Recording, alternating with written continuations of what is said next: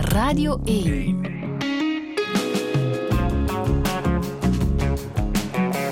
Douché. Met Friede Lesage. En met Matthias Sercu. Goedemorgen. Goedemorgen. Hoe gaat het? Ja, uh, goed, goed. Een uh, beetje moe, maar ook wel uh, blij met de afgelopen week. Ja, want je bent officieel ook regisseur geworden. Je was al acteur, muzikant, ja. uh, scenarist en daar is ja. nu ook regisseur bij gekomen. Want donderdag uh, heb je je filmdebuut mogen tonen aan het publiek, ja, la vie. Ja.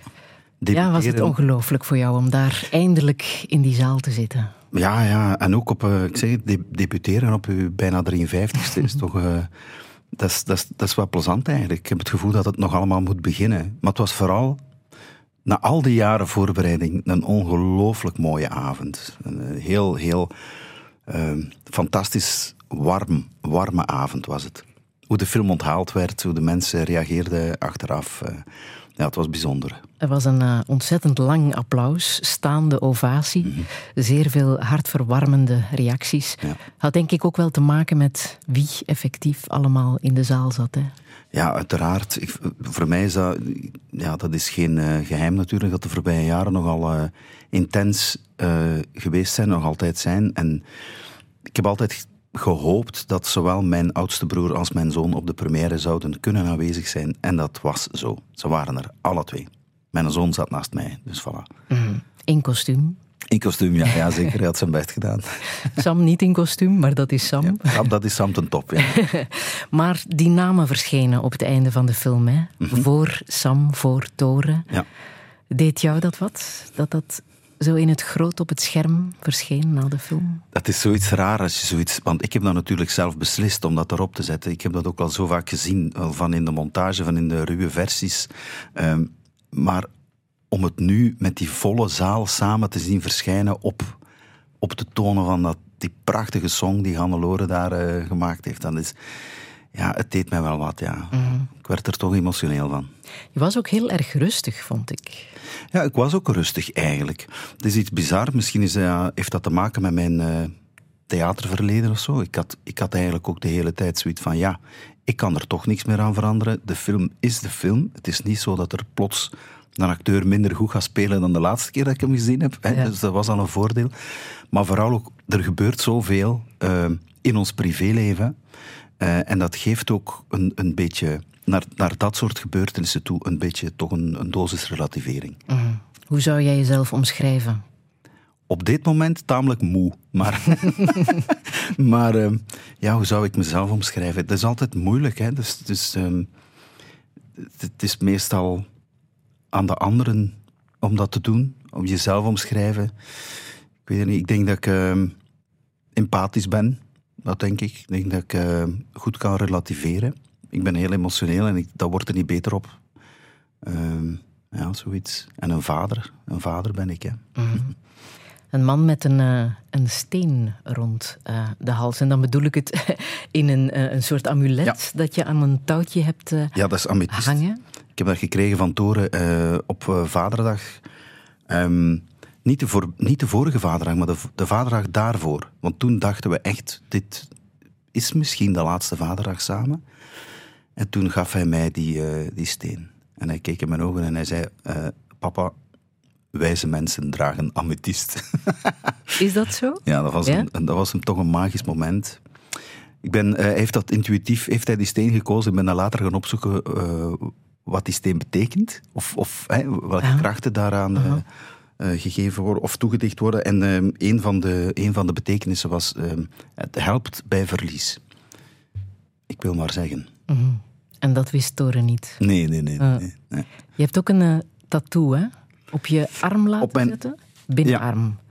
Op mijn, ja, op mijn linkerarm staat er eigenlijk een, een, een gestileerde versie van een, een foto van ons gezin die genomen is uh, op de verjaardag van mijn dochter in 2022. Ja, dat is een, dat is een ja.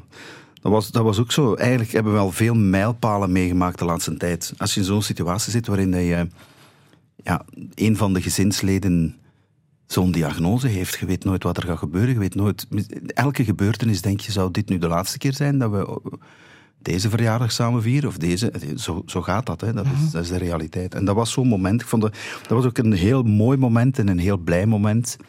En eh, ik vond dat ook een hele leuke foto. En hebben jullie allemaal die tattoo Ik heb, laten die, ik heb die laten zetten en mijn vrouw heeft dat ook gedaan. Aha, Ja. wat een verbondenheid. Ja. Matthias Sercu, welkom in Touché. Je vois des gens courber le dos, comme si la vie marquait zéro.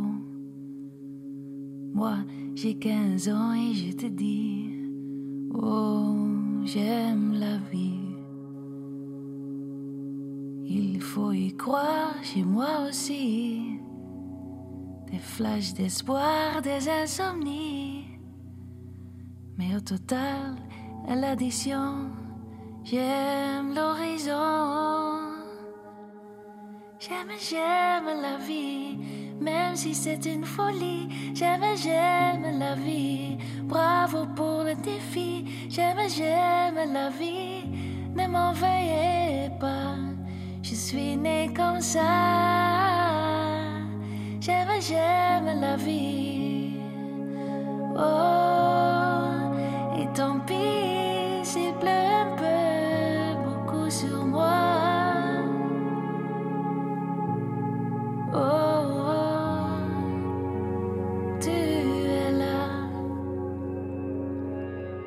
Jacques Brel, devant Mozart. Je me sens petite chez le cafard. Je ne suis rien qu'une poussière dans cet univers. Mais dès que tu m'aimes, dès que tu souris, mes joies s'enchaînent à l'infini. Et à plus de Brel, plus de Mozart, ma vie redémarre. J'aime, j'aime la vie, même si c'est une folie. J'aime, j'aime la vie, bravo pour le défi. J'aime, j'aime la vie, ne m'en veuillez pas. Je suis née comme ça. J'aime, j'aime la vie.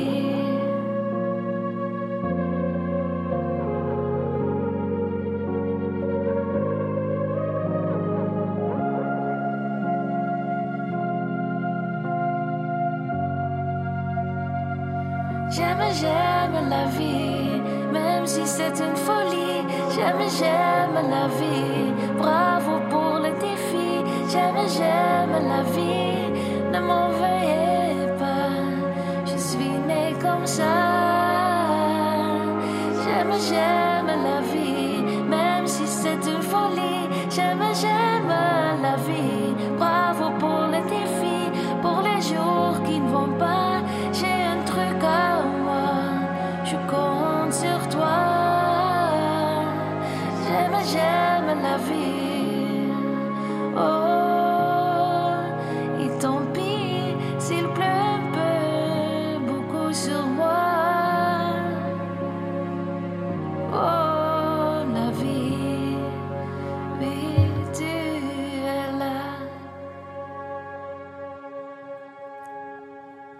Een versie. J'aime la vie, gezongen door Hannelore Bedert en meegemaakt door Thomas van Elslander. Matthias Sercu, jij wist dat Hannelore dit moest doen voor de film. Ja, ik had, ik had eigenlijk... eh, dat is het enige verzoeknummer dat ik had. Eh, ik heb eh, Thomas en Hannelore al... ja, ik denk een jaar of zes geleden gevraagd om de soundtrack te maken van de film. En ik had tegen Hannelore gezegd, ja, ik heb één, één verzoeknummer. Ik zou zo graag een melancholische versie van dat liedje van Sandra Kim hebben. En als er één iemand is bij ons in België die dat kan maken, dan is het toch wel Hannelore zeker. Mai. En jullie hebben elkaar persoonlijker leren Ja. kennen dankzij Touché. Dat is wel, dat is, dat is waar. Ja, Touché is eigenlijk de kiem geweest van eh, de vriendschap tussen mij en Hannelore, dat klopt. Ehm, ik, zat hier, ik ben hier eens geweest in 2014, denk ik. Ah. En ehm Hannelore heeft die, eh, die uitzending toen, zij was die aan het beluisteren eh, in de wagen, ze was op weg naar ergens. En ehm, ze is dan gestopt om naar heel dat gesprek te luisteren. Ik wist dat uiteraard niet. En zoveel, ik denk een paar maanden later, we kwamen elkaar af en toe zo van ver tegen in een café na het spelen. En zij had, ze was een mail beginnen schrijven aan mij, omdat die uitzending haar geraakt had. Eh, Maar ze had die nog niet, niet doorgestuurd. En dan is ze toch eens goeiedag komen zeggen. En dan zei ik, ja, maar ja, dan moet je die mail toch sturen. Ze heeft dat dan gedaan. En eigenlijk is dat het begin geweest van onze, van onze vriendschap. Voilà. Je bent hier inderdaad bijna tien jaar geleden geweest. Mhm. Mensen wiens leven de voorbije tien jaar behoorlijk is omgegooid, die komen al eens terug. En dat is in jouw geval wel zo. Dat is ja, een understatement. ja. Het zit veel in de film, hè. J'aime la vie, over Mira, een thuisverpleegster en alleenstaande moeder die te horen krijgt dat ze kanker heeft. Toch zeg jij over deze film, het is geen film over kanker. Het is een ode aan het leven. Ja, ja voilà. Omdat het, leven, het leven omvat alles. En ik vind dat, het is, ik wil die film niet verengen tot een film over kanker, want dat, ik vind dat ook helemaal niet. Het, kanker is er een onderdeel van. Maar ook al die andere dingen zijn daar een onderdeel van. Zoals dat in het leven zelf ook gaat. Zij is een alleenstaande moeder die geconfronteerd wordt met het feit dat ze weet plots dat ze een diagnose krijgt dat ze gaat sterven.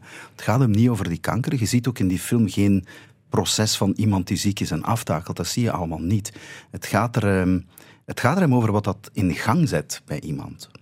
Zij wil vooral haar familie nog eens verenigen. Ja. Een behoorlijk verscheurde familie, Ja. Waar heel veel is gebeurd, waar ja. veel pijn zit. Een, een verscheurde familie, maar ook wel een kleurrijke familie. En, en bij momenten een grappige familie.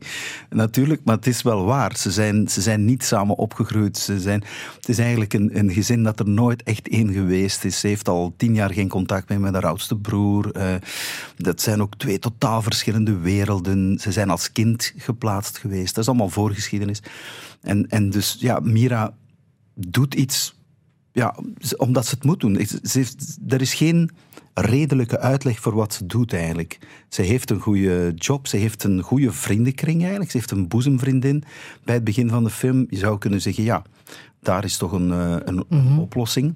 Maar toch wil toch, je, denk ik, op zo'n moment Ja, in je leven wil je toch je familie. ja ik denk dat je, ja, je, je gaat naar je roots op zoek ook. Hè. Je, wil, je, wil, ehm, je wil die banden terug aanhalen. En dat is toch iets dat, ja, iets, ja, ik weet het niet.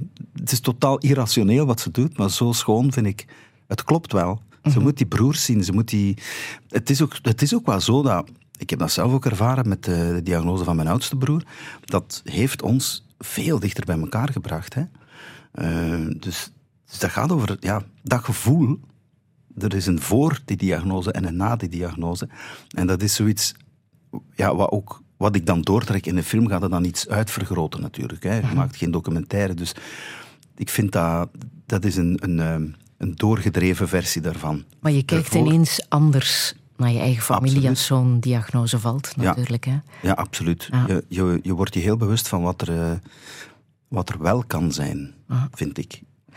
Ehm, ik zag een geweldige cast. Janne de Smet, Jurgen Delnaat, Greet Verstraeten, Bert Dobbelaren, Els Olaerts. Mhm. Fantastische acteurs, maar ik zag ook veel circuitjes in de film. In die zin is het echt wel een familiefilm geworden. Hè? Tore en Sam die zijn even zichtbaar. Ze Ja. zitten in de wachtzaal Absoluut. van de dokter. Ja, en- en daar vooral, allee ja, als, als we daar dieper op ingaan, dat is ook een filosofische. Ze zitten in de wachtzaal. hè. Mijn dochter eh, passeert er ook in de film, want zij is de verpleegster die Mira komt halen. Als, eh, als eh, Janne zit op dat moment naast Toren in de wachtzaal en mijn dochter komt die halen. Mijn andere broer Kobe. is- Speelt de openingsscène. Ja, de eerste scène. Cruciale openingsscène. Zeker. Hij, is, hij is de euthanasiearts in de eerste scène van de film. Ehm, zelfs mijn vrouw heeft een zinnetje gedubt. Ah, ja? Wil maar zeggen, ja. En mijn petekind doet mee. Mijn petekind, eh, Emma Circu, die zit, eh, die zit er ook in. Ja. Die speelt de dochter van eh, Ellen. En zij is ook inspiratiebron geweest Zij voor is film. absoluut een inspiratiebron geweest, want toen ik begon aan die film, moet Emma ongeveer tien jaar geweest zijn. Emma is, is mijn petekind, is de dochter van, van Kobe. En ehm, ja, is geboren als jongetje eigenlijk. Hè. Maar dat was voor ons altijd, ik denk dat die twee, drie jaar was, zo obvious en zo evident dat, dat, eh, dat ze eigenlijk een meisje is. En dat is Dat verhaal zit mee in de film, hè? eh, absoluut, dat is gewoon, ja, dat is het personage van Sammeke. Hè. Eh, De zoon van Mira. Voilà. Ja. En ik wou, dat, ik wou dat daar absoluut in, omdat ik vind dat dat... ehm, ik vind dat schoon als je iets wilt vertellen of als je iets wilt tonen aan de mensen, zonder daar heel expliciet een soort pamfletfilm van te maken. Maar gewoon als een onderdeeltje van het leven. En als kanker zich aandient, wil dat niet zeggen dat er niks anders speelt in een gezin of in een familie. Ah, voilà. Al, al de rest blijft, blijft ook. Hè. Iemand, iemand wordt niet gereduceerd tot die kankerpatiënt. Hè. Nee, helemaal niet. Je blijft je karakter hebben en je onhebbelijkheden ook. Hè. En, je, en uw sterke kanten. En uw, ja.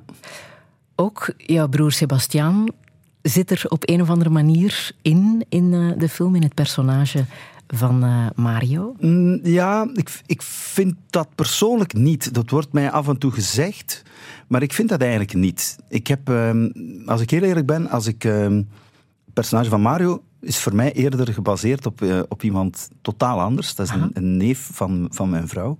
Maar dat, dat, dat speelt geen rol, want uiteindelijk is, uh, vertelt het verhaal zichzelf. En dat is de aanzet geweest, zeg ik maar. Maar het is natuurlijk wel zo dat ik wel opgegroeid ben in een gezin waar dat er ook zorg was voor iemand die anders was hè, dan, dan de anderen.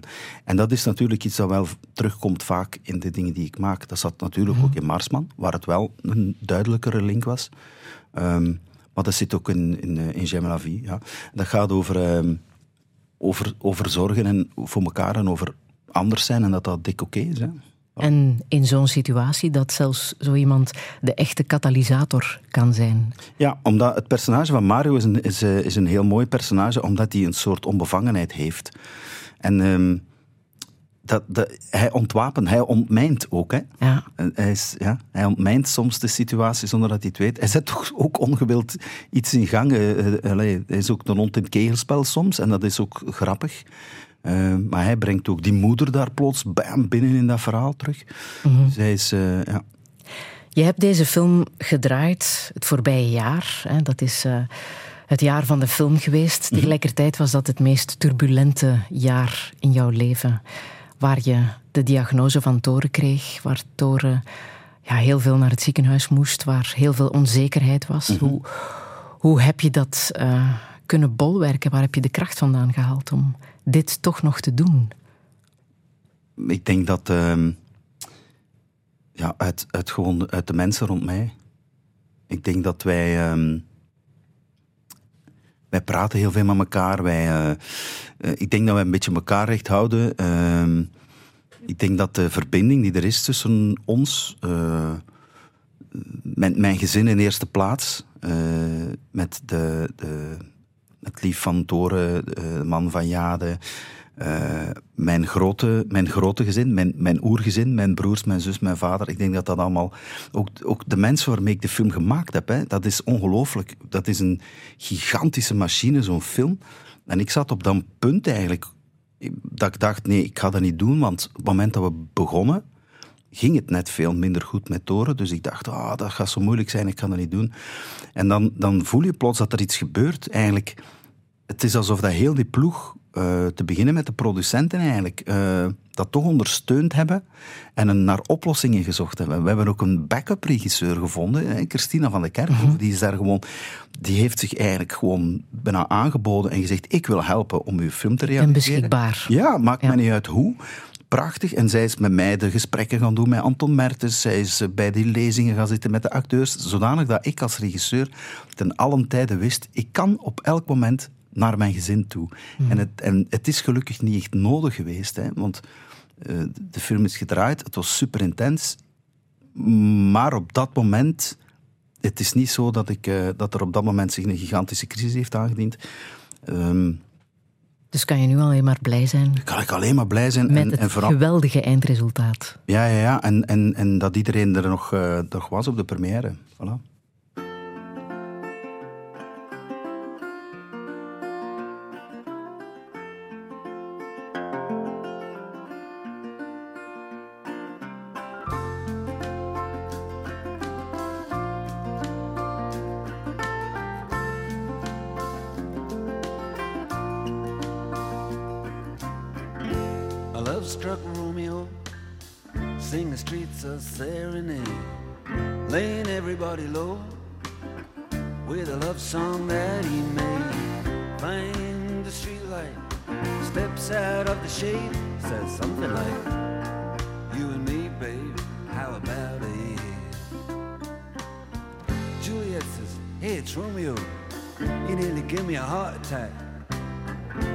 Underneath the window. She's singing, Eli, my boyfriend's back.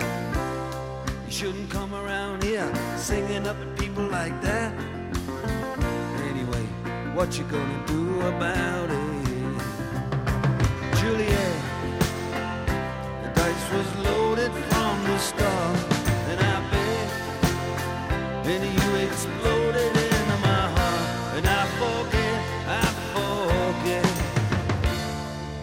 song. When you're gonna realize it was just that the time was wrong, Juliet.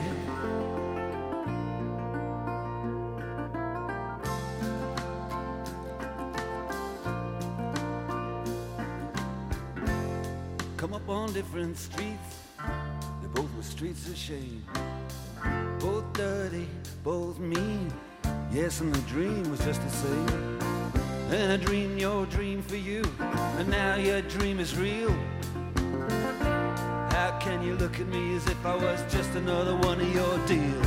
When you can fall for chains of silver, you can fall for chains of gold. You can fall for pretty strangers, and the promises they hold. You promised me everything. Promised me thick and thin, yeah. Now you just say, oh, Romeo, yeah. You know, I used to have a scene with him. Juliet, when we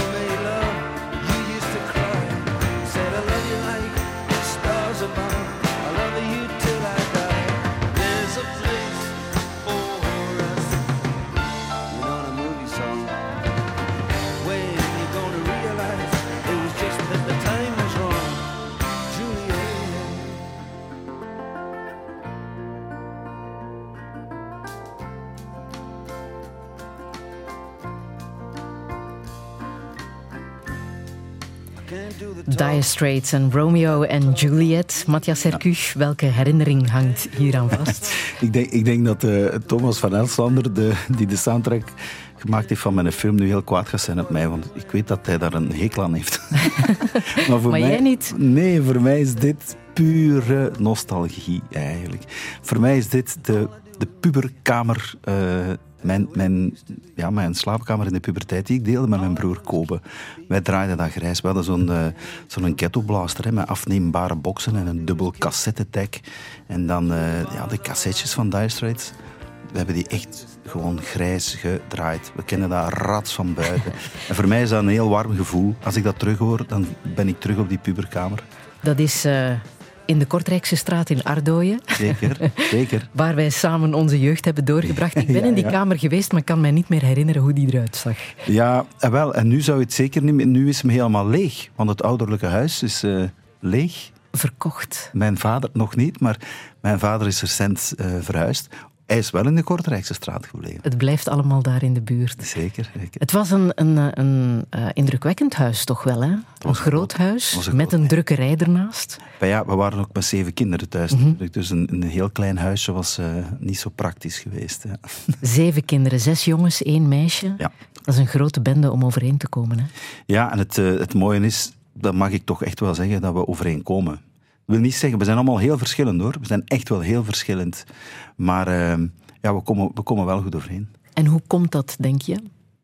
Hebben jullie dat, Dat is de geleerd? Ik denk dat wel, ja. Dat is echt iets, eh daar moeten wij onze ouders heel dankbaar voor zijn. Ehm, ik denk dat wij gewoon opgevoed zijn in een geest van eh, niet te veel te oordelen en, ehm, en ruimte te laten voor elkaar en mekaars verschillen ook te respecteren. En dat is, eh, ja, dat, ja dat, is, dat is iets dat wij toch allemaal hebben. En wij, zijn, wij, wij, wij zien elkaar gewoon graag. Zo simpel is dat eigenlijk. Om nog eens terug te komen op Sebastiaan, denk je dat hij daar ook een invloed heeft gehad? Da- Daar ben ik zeker van. Ik ben daar absoluut... Ja, ja, absoluut. Omdat als je in zo'n bende opgroeit en daar, daar, daar is iemand die eh, ja, toch een andere zorg nodig heeft, dat opent uw kijk gewoon sowieso en je krijgt hem met de paplepel mee. Ehm, je bent daar niet bewust mee bezig als kind, maar je groeit daar wel mee op. Dat het belangrijk is om te zorgen voor elkaar. En om op te komen voor elkaar. Om er te zijn. Ehm, ja, dat krijg je gewoon mee. Daardoor. Jullie hebben nu ehm, ja, het huis opgeruimd. Ja. Hoe vreemd was dat? Ja, dat is wel speciaal. Aan de andere kant, het is natuurlijk zo. Ik zelf woon al meer dan 30 jaar elders. Hè. Dus Langer niet... dan dat je daar ooit hebt gewoond. Ja, toch, voilà, je, je, hebt toch een band met je ouderlijk huis, hè? Ja, dat klopt wel. Dat klopt wel. Maar ergens heb ik ook iets... Heb ik nu gezien... Allee, leer ik nu een beetje... Ik kan ook wel een beetje... En dat is iets wat ik misschien van mijn vader heb. Ik kan uh, ook wel makkelijk dat omdraaien. De bladzijde omdraaien. En denken, oké, okay, iets anders nu. Mm. Dat kan ik ook wel. Nog iets gevonden uit jouw kindertijd bij het opruimen? Ik heb uit mijn kindertijd niet echt dingen meegenomen. Ik heb twee oude foto's van mijn moeder mee en een spiegeltje. Ah ja? Ja. Spiegeltje? Ja. Ja, gewoon spiegeltje dat zo aan, aan de muring, als je zo aan, aan de schuifdeur voor naar de living te gaan, dat spiegeltje. Waar je een emotionele band... Ja, ik weet het niet. Ik, dat zo, zo wat... Ja, dat spiegeltje moest ik mee. Ah. Het heeft al een mooi plekje gekregen bij ons. Jullie hebben allemaal heilige namen. ja. Behalve, ja, is dat zo? Zijn dat allemaal heiligen? Ja, waarschijnlijk. Sam komt van Samuel. Samuel, ja, dat klopt, ja. Marieke komt van Maria. Ja. Jacobus. Dus Jacob. Jacob. Ja. Sebastiaan. Ja. Het was een tweeling. Dan Matthias. Jozef en Benjamin. Ja. Matthias staat voor... Ik ben uh, geschenk van God, hè, ben ik. Ja, ja dat, is, dat is de betekenis van mijn naam. Ja. Maar was dat voor jullie? Had dat betekenis, het feit dat jullie... Maar dat, dat is zo... dat, ik bedoel, als, je, als, je, als dat uw naam is, dan is dat uw naam. Hè. Je zit er mhm. eigenlijk nooit mee bezig. Hè. Mm Eigenlijk toch? Het is pas later dat je dan, uh, dat je daar, of ik dan toch geïnteresseerd word van, tja, van waar komt dat nu? En, uh, Waarom hebben ze dat gedaan, je ouders? Ja, ik denk dat dat ten eerste omdat ze dat hele mooie namen vinden. En zij komen ook wel heel, heel, uh, helemaal uit die, uit die katholieke traditie natuurlijk, ja, absoluut. Ja. Heel erg, hè? Heel erg, ja, ja, ja, zeker. En altijd zeer gelovig, nog steeds, mijn vader, absoluut. En dat is natuurlijk, ik denk dat dat heel gewoon was om zo'n naam te kiezen. Mhm. Ik vind dat ook schone namen. Gewoon en niet gewoon, denk ik, want jouw moeder is tien jaar non geweest. Ja, dat klopt. Zij was, een, uh, zij was eigenlijk een, een vroedvrouw. Zij is op haar 18 in het klooster gegaan. Maar als je, in die tijd was dat ook niet zo abnormaal als, als oudste van een, uh, een groot katholiek gezin. Hè. En, en, ik denk dat dat een beetje dat je dat een beetje kunt vergelijken met, je had in die tijd ook veel jongens die bijvoorbeeld naar het leger gingen om te kunnen studeren. Dat was ook een manier. Hè. Je ging dan op je 18, mhm. als je dan... Zij was heel gelovig en ze komt uit, die, uit, uit zo'n groot katholiek gezin. En ja, dat was, dat was veel logischer om die weg te bewandelen, denk ik. Ze is op haar 18 in het klooster gegaan om zo ook haar verpleegsterstudies te doen. En zij werd dan vroedvrouw en ze is dan later naar eh, de Congo gegaan en zo. Hè. En teruggekeerd? Eh, ja, gelukkig. En getrouwd? Ja, op haar 28 is ze teruggekeerd en op haar 30 is ze met mijn vader getrouwd. Ja. Hoe groot was de kans dat jouw vader uh, een religieus uh, was geworden? Hij is ooit ook, hij, hij, is ook begonnen aan het seminarie, maar uh, ik ben dan, ja, ik weet niet hoe lang dat hij dat gedaan heeft. Want hij komt, hij komt uit, een groot, gezin? Zeer groot waar... gezin, zeer groot gezin. Hij is de jongste van tien. Um, oorspronkelijk zelfs van twaalf. Hè. Um, maar ik denk dat er vijf van hen. Wacht, hè, ik heb een, een pater in, een onkelpater in Westmalle, een, een onkelpater in Japan, een tante die gestorven is, die missionaris was in de Filipijnen, en twee tantes, één die al gestorven is in Slotklooster. Ja. Wat een familie. Ja, hè? Ja. Een kleurrijke bende, hoor. Mm -hmm.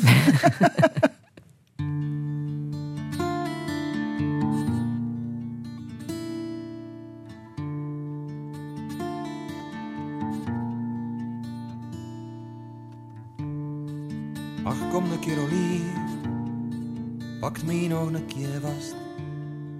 Vergeet wat aan ze pezen, of dat dan nu niet past. Het is nu nog wel eens zeggen, dat ik u gern zie.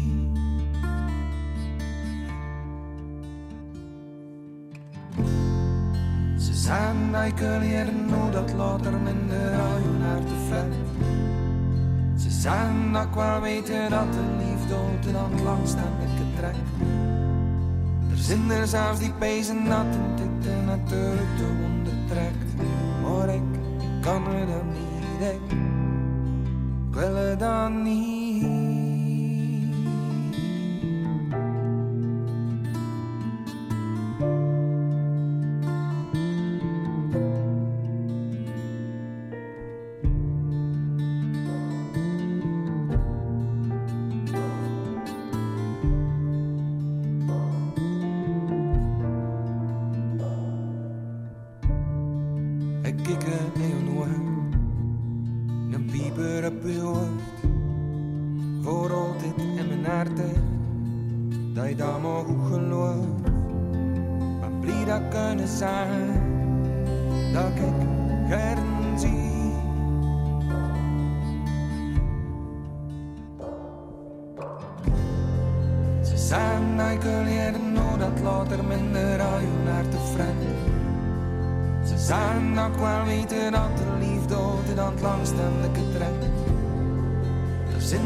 Zijn er zelfs die pezen dat en dit en net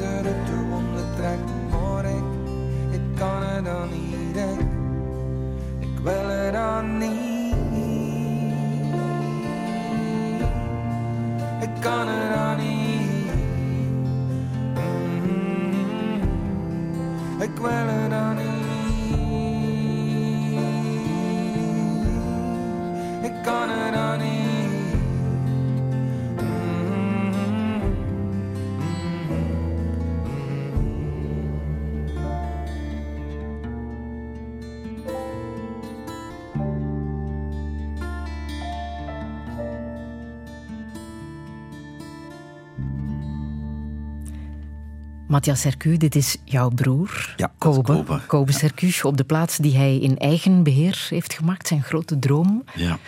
Waar jullie allemaal hebben meegespeeld. Ja, dat was, dat was echt wel heel bijzonder. Kobe maakt al heel lang liedjes. eh, en hij wou zo graag... Dat is echt gewoon een cd van maken. En plaat, dat is ook geperst. Ehm, en wij hebben, wij hebben dat opgenomen met de broers eigenlijk. Eh, in een studio, eh, net echt. Was fantastisch. Dat was een geweldige... Dat, is, dat was leuk om zo samen Kobe zijn een droom te maken eigenlijk. Ja. Want hij is palliatief verpleger hè? in het Ja, Iperman ziekenhuis in, eh, in Ieper. Ja, ja, ja, en Jan Ipperman. Ja, hij is dat al, ehm, al lang, 25 jaar denk ik. Ehm, en ik vind dat echt eh, ik vind dat wonderlijk. Het is een beetje een roeping, denk ik, voor hem. Ehm, die job. Eh, ik, heb, ik heb daar ongelooflijk respect voor. Dat je elke dag mensen bijstaat die ja, aan het einde van de weg zijn. Hè? Mhm. Hij weet wat het is om de dood in de ogen te kijken. Hij zelf zegt altijd dat dat niet zo is. Hè? Nee? Want hij heeft het zelf nog niet gedaan. maar hij weet natuurlijk als geen ander wat het doet met, eh, met iemand en met de omgeving, met de naasten. En wat je kan doen Zeker. op het moment dat het gebeurt. Ja, welke dingen misschien nog wel belangrijk kunnen zijn. En, eh, En wat Ja. vertelt hij daarover? Wat is belangrijk? de- ik denk de dingen uitspreken, de dingen zeggen. Ehm, ja, eigenlijk is er maar één ding belangrijk en dat is de liefde. Hè? En als je, soms, mensen hebben niet altijd woorden. Eh, niet iedereen vindt de woorden. En ehm, onlangs vertelde Kobe dat hij in zo'n situatie zat. Iemand die eh, ja, omringd was door familie en niemand kon, niemand kon uitspreken wat er, wat er nog moest gezegd worden. En dan eh, zei Kobe zelf, het is toch schoon dat je hier al die liefde in de kamer voelt. En dan denk ik, ah ja, voilà, ah ja, ja dat is toch wel fantastisch. Je kan ook hij- dingen tonen door Ja, fysiek, door Natuurlijk. elkaar te omhelzen, Ja. aan te raken. Ja, zeker, zeker. En maar, ja, van ja ieder mens is anders. Voor, mij zou het zijn, eh, spreek het uit, zeg het, zeg het, zeg het.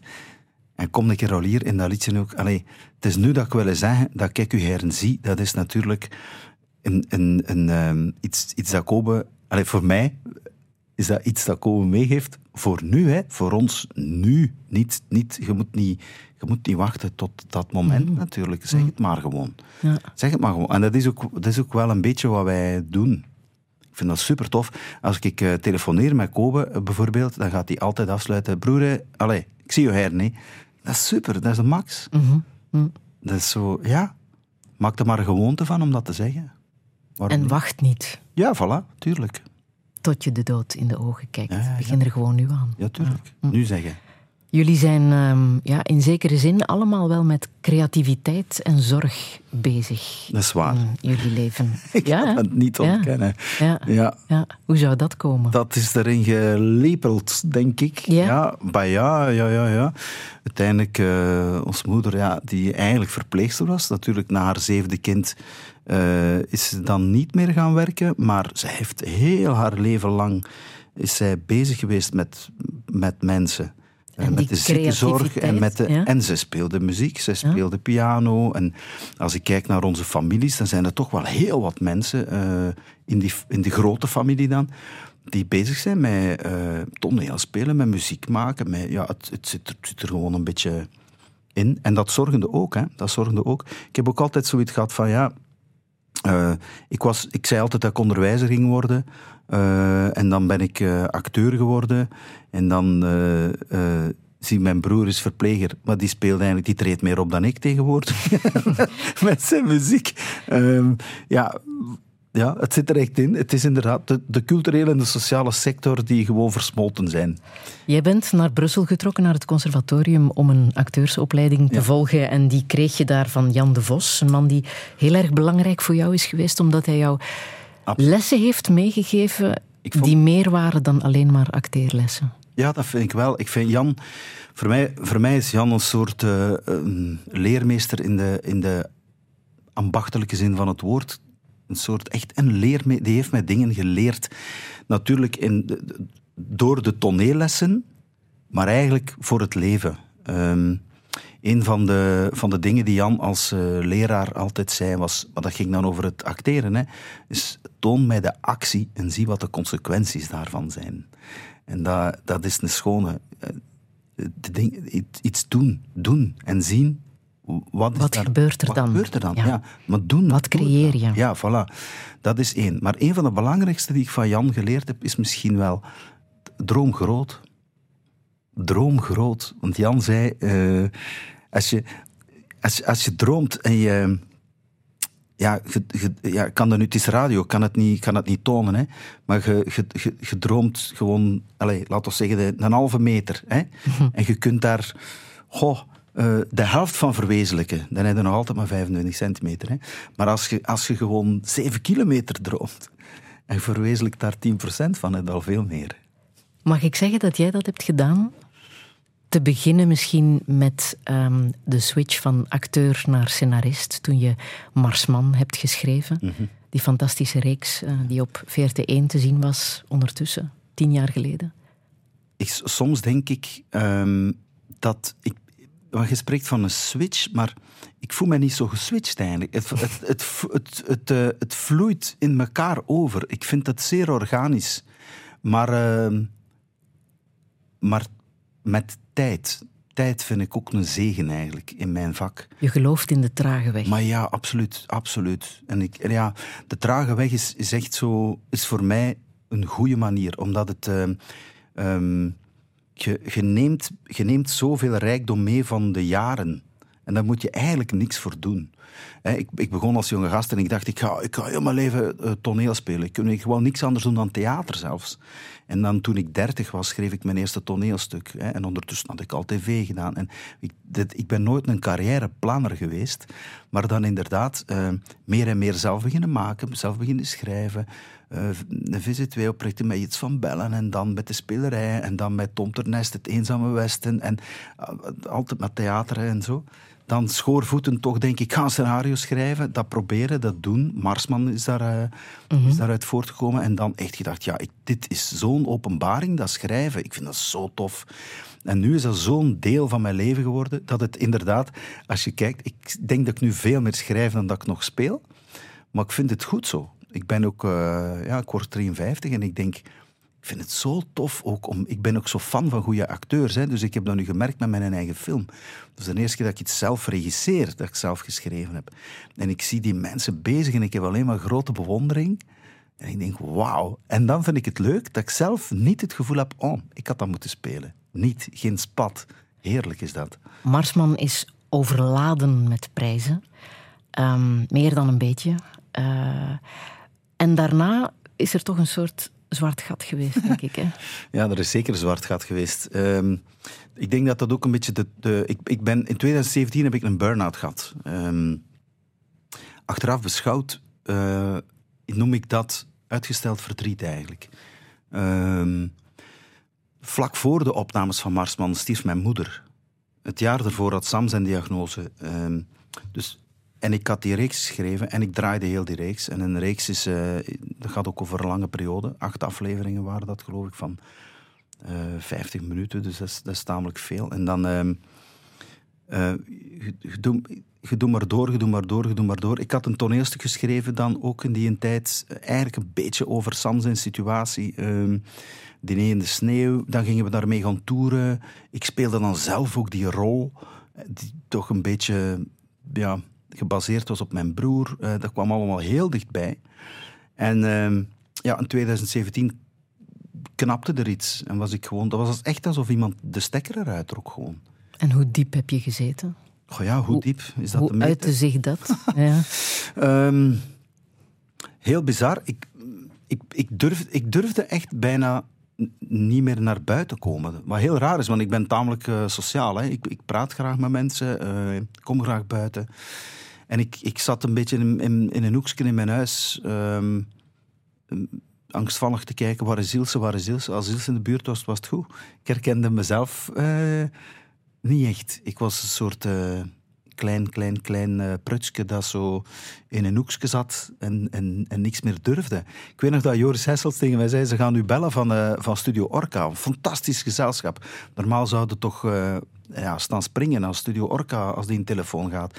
Ik was alleen maar bang en ik dacht, oh, ik hoop dat ze mij niet bellen, ik hoop dat ze mij niet bellen. En waarom? Je ja, gaat niet ik. kunnen. Ja, ja. Zelfbeeld wordt ineens nul. Um, en fysiek, je zei het ook, het is ook uw lijf dat zegt dit is genoeg geweest. Hè? Fysiek. En waaraan voelde je dat? Uitgeput, uitgeput van gewoon de trap op te gaan. Uitgeput van in mijn eigen straat, mijn voordeur buiten te komen en naar de bakker te gaan, iets verderop en terug. Echt uitgeput zijn. Het was, ik kende dat niet.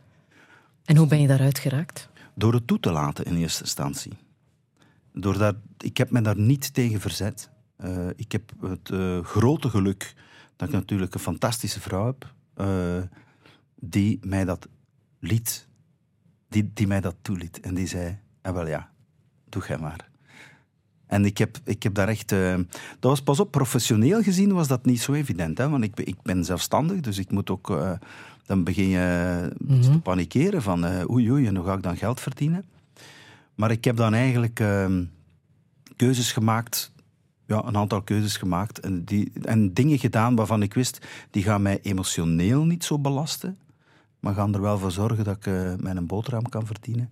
En vooral heel veel gerust niks gedaan, naar muziek geluisterd. Ik kon ook niet meer, ik kon geen fictie meer verdragen. Ik kon, uh, ik kon niet naar een film kijken. Ik kon geen een boek meer lezen. Dat was raar hoor. Op welke manier heeft jou dat mentaal veranderd? Kijk je anders naar de dingen, naar het leven sindsdien?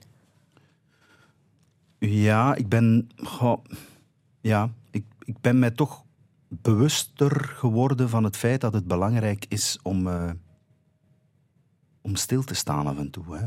Om echt stil, maar echt stil te staan dan. Niet zomaar uh, even te doen. Ja, maar ik sta toch? nee, nee. Om echt stil te staan. En moet, af en toe moet een mens echt naar nul gaan. En dat wordt ons in onze maatschappij niet zo vaak gegund. Hè. Maar niet? Niet, eigenlijk niet, nee. Mm. En dat is toch wel belangrijk. Eh, Want zoveel mensen maken het wel door, hè? Heel zoveel mensen. mensen. Ja, dat hoor je dan altijd achteraf. Ja. Ja, heel veel mensen. Heel veel mensen zeggen dan... Uh, ik heb zo met de opportuniteiten met mijn bandje... maak ik er een beetje de rode draad van, van dat burn-out verhaal. En, en, veel humor en zo. Maar achteraf komen mensen altijd heel serieus daarover praten. En zeggen van... Uh, ja, maar ik heb dat ook gehad. Of... Uh, merci dat je het daar eens over hebt of zo. Hè? Ja. I'm happy for the first time in my life. Are you happy for me? Change of heart won't get you very far. Have you ever taken time off for me?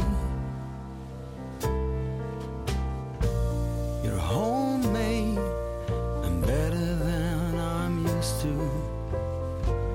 Your good heart succeeds.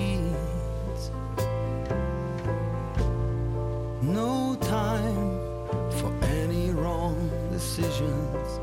And I'd love to tell you things but I don't have all the answers. I'm, I'm happy for the first time in my life.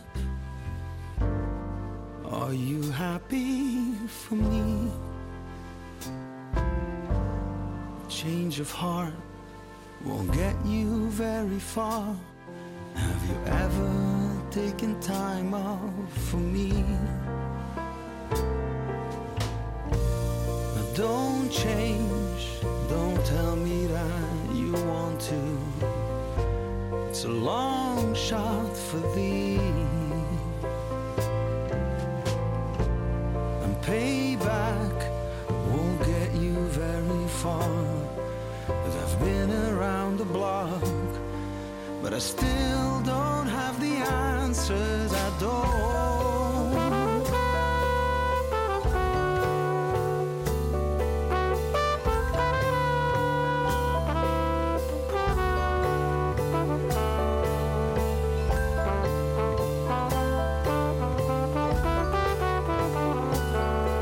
And I'd love to tell you things, but I don't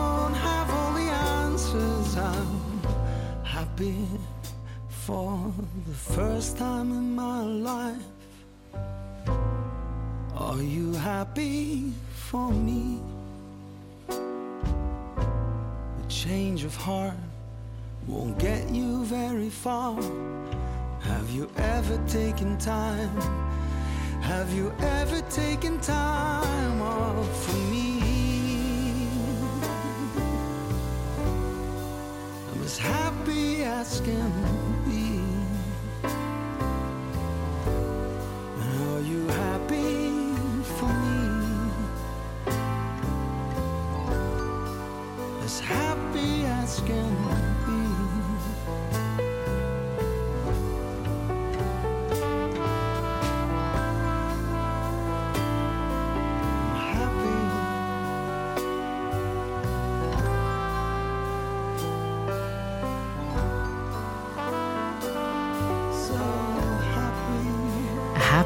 for the first time of my life, Matthias Sercu. Het is een nummer dat destijds is geschreven door Tom Helzen. Hij was toen jurylid voor steracteur, sterartiest, wat jij uiteindelijk hebt gewonnen. 2011 was dit. Friedel, echt waar, dit is wel een, een verrassing. Ik heb mijn nummer in geen tijden gehoord. Voor alle duidelijkheid, ik heb het eraan toegevoegd. Het is niet jouw ja, eigen ja, keuze. Ja, ja, ja.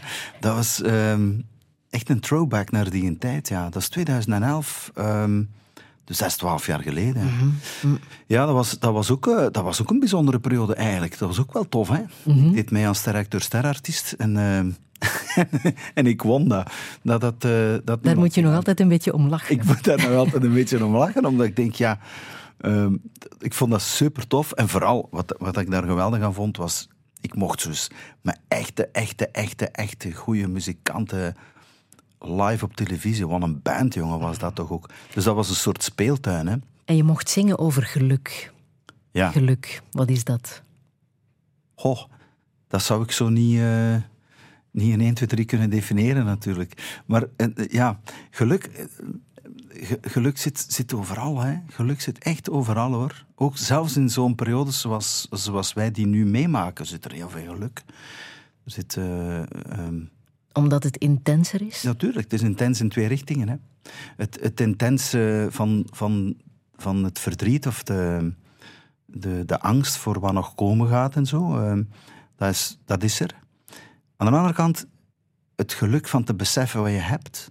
Het geluk van te voelen dat je elkaar hebt en dat je elkaar graag ziet. eh, dat is ook veel intenser door wat we doormaken. Dus ehm, misschien was het wel een profetisch nummer dat Tom Helsen gemaakt heeft. En dan helpt ook een, een minibusje. Ja, dat is een van de beste uitvindingen eh, van de voorbije eeuw, denk ik. Ja. Toch zeker voor jou, hè? Dat busje, ja, dat busje is toch... ehm, dat is iets bijzonders en dat is heel bijzonder geworden. Ook, ook natuurlijk door onze situatie, omdat we daar heel veel eh, mee op de parking van UZ gestaan hebben. Maar het is ook een soort shelter eh, voor, voor, voor mijn vrouw en ik. Wij komen ongelooflijk eh, tot rust als we met dat busje, dat hoeft niet eens zo ver te zijn, maar bijvoorbeeld eh, aan de Semois gaan staan op een, op een eh, bescheiden campingsje zo. En gewoon een paar dagen, wij twee alleen in dat busje. kabbelende water. Een beetje schrijven, een beetje lezen, een beetje koken. Dat is gewoon zalig. Dan kom ik helemaal tot rust. En af en toe is dat echt brood nodig. Behalve dat busje heb je ook een motor, hè? Ja, Ook levensbelangrijk ik ga bekennen. voor ik heb jou. er twee. ik heb er Echt twee. waar? Ja, ja. Ik heb, eh, ik heb één gewone... Ik, allee, ja, gewone. Dat is een, een, een Moto Guzzi. Dat is niet gewoon, hè. Dat, is, dat is passie, hè, Moto Guzzi. Eh, ik heb er ook een met een sidecar. Oeh. Voilà.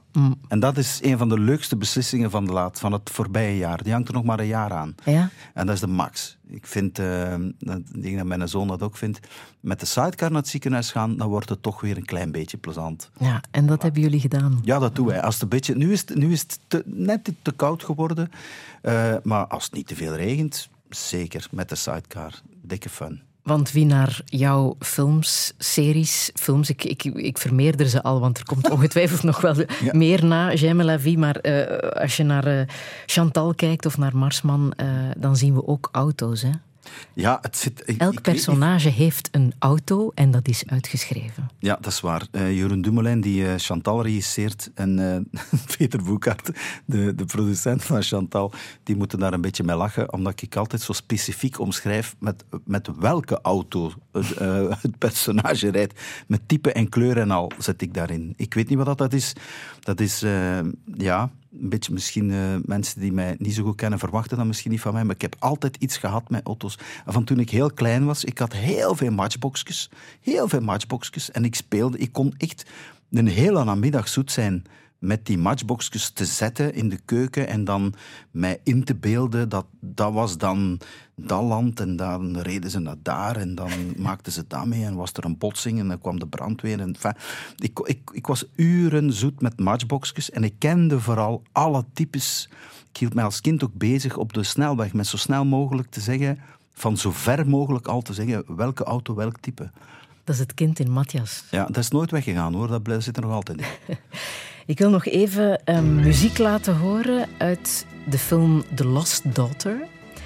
Met het, ehm, eh, gespeeld door Olivia Colman naar het gelijknamige boek van eh, Elena Ferrante over Leda. Dat is een eh, universiteitsprofessor die er niet in slaagt om een hechte band met haar dochter te hebben. Het is een film die jou heel erg heeft geraakt. Hè? Net Ja. daarom, omdat ze daar niet in slaagt. Ja, ik vond dat zo'n bijzondere film. En dat is inderdaad wel daardoor, denk ik. Want heel dit film is zo, daardoor zo spannend. Ik vind dat zo'n spannende film. En Wat, dat heeft wat natuurlijk- gaat ze doen? Wat gaat ze zeggen? Ach, ja, en het, en het, het, het zit toe. Ze, ze kan het niet, hè. Maar ze, het, is, het is natuurlijk ook een, zo'n bijzondere actrice. Hè. Ja. Die, die, die- oh man, dat is niet normaal, die. En als jij haar raad zou kunnen geven, hoe ze Als mens. ja, Oh. toch toenadering kan vinden met haar eigen dochter. Ik denk dat ik, als, ik, als ik dat personage dan zou tegenkomen, dat ik toch zou beginnen met te zeggen: Kom een keer hier, kom. Kom, kom een keer hier. Zet u een keer. Zet u een keer. Wat is er? Ja. Oeh. Ah. Adem, adem een keer. Laat een keer los. Heel die film zit die zo gevoeld. Heel die film, dat, dat moet, hè. Dat moet doorbroken worden. Het, Is maar, maar het wordt niet. De code om elkaar niks te verwijten als je zo'n gesprek wilt aangaan, een moeilijk gesprek. Dat is de code in het leven, eigenlijk. Dus niet alleen in zo'n gesprek. Ja, ja. Ik denk dat dat... eh, als, als we dat eens zouden kunnen zeggen, elkaar niets verwijten. Wauw.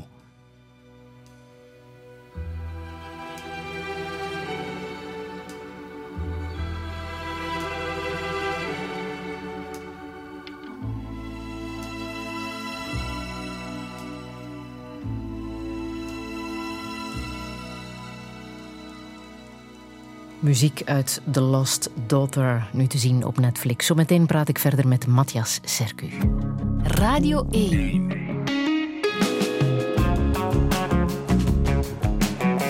Douche. Met Friede Lesage. En met Matthias Sercu. Over tien dagen komt zijn debuutfilm J'aime la vie in de bioscoop. Het is niet omdat je de dood in de ogen kijkt dat je het leven niet meer kan omarmen. Dat is ook wat hij zelf doet, nu zijn zoon Toren het verdikt van een terminale kanker met zich meedraagt. Maar hoe doe je dat, leven met de dood in zicht? Hoe kunnen liefde en gesprek hem daarbij helpen? En wat verwacht hij van de toekomst? Dit is Touché met Matthias Sercu. Een goede middag.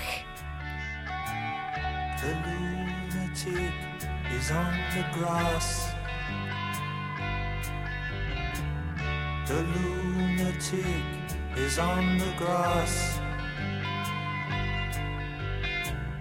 Remembering games and daisy chains and laughs. Got to keep the loonies on the path. The lunatic is in the hall. The lunatics are in my hall. The paper holds their folded faces to the floor. And every day the paper boy brings more.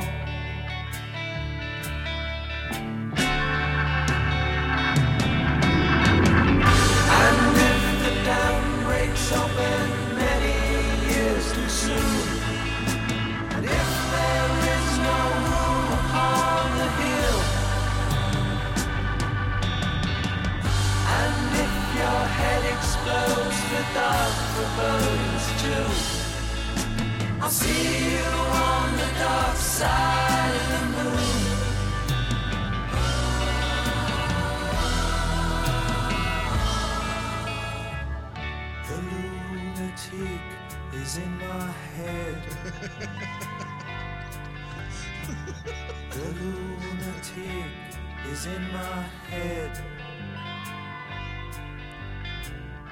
You raise the blade, you make the change. You rearrange me till I'm sane. You lock the door throw away the key. There's someone in my head, but it's not me.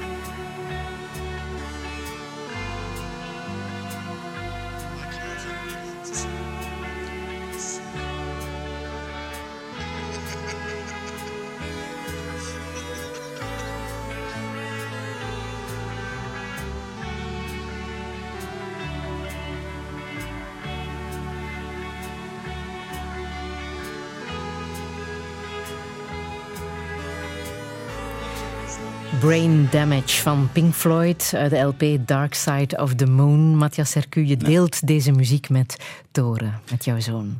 Ja, ik, kende die muziek natuurlijk al veel langer, maar ja, vanaf nu tot eh, het einde der tijden is die plaat onlosmakelijk verbonden eh, met Toren. Ja, zeker. En hoe komt dat? Dat is, dat is, die muziek heeft hij heel veel ehm, opgezet en zet hij nog steeds op. ehm. maar hij, zegt daarbij dat, dat, hem, dat die plaat hem eigenlijk veel geholpen heeft tijdens zijn, ehm, in het begin, zo die lange opnames eh, op intensieven en dan daarna zo, bij het begin van zijn, eh, eigenlijk met, misschien wel met het verwerken van wat er gebeurde met hem, met zijn diagnose, met die, dat, toch als een soort blok beton op uw kop valt en dan... ehm, ja, dat verwerken, ik- dat geeft hem ook een soort rust. En dat, hij zou het beter kunnen verwoorden dan ik het kan, denk ik. Ehm, alsof heel die plaat, dat is een hele... Die, dat, dat is één epos, heel die plaat. Dat hangt allemaal aan elkaar. En dat gaat ook in veel richtingen. En dat is alsof dat, dat zo alle facetten van zijn verwerking met zich meedraagt. Sommige passages zijn veel heftiger en chaotischer en andere weer heel rustig en ingetogen. En we hebben een heel bijzonder moment meegemaakt, nog niet zo lang geleden eigenlijk. Uh, vroeg hij, zouden jullie dat eens zien zitten om, om gewoon samen met mij naar die plaat te luisteren, van A tot Z. En dat hebben wij gedaan. Wij hebben ons met vier, uh, Toren, Jade, uh, Ilse en ik, in de living op de grond gelegd en gewoon geluisterd naar heel die plaat van A tot Z. En dat was een magisch moment eigenlijk. Dat is ook weer een, dat een soort ultieme verbondenheid bijna. Uh, en ik, ik maakte ook wel die bedenking, wij deden dat vroeger wel.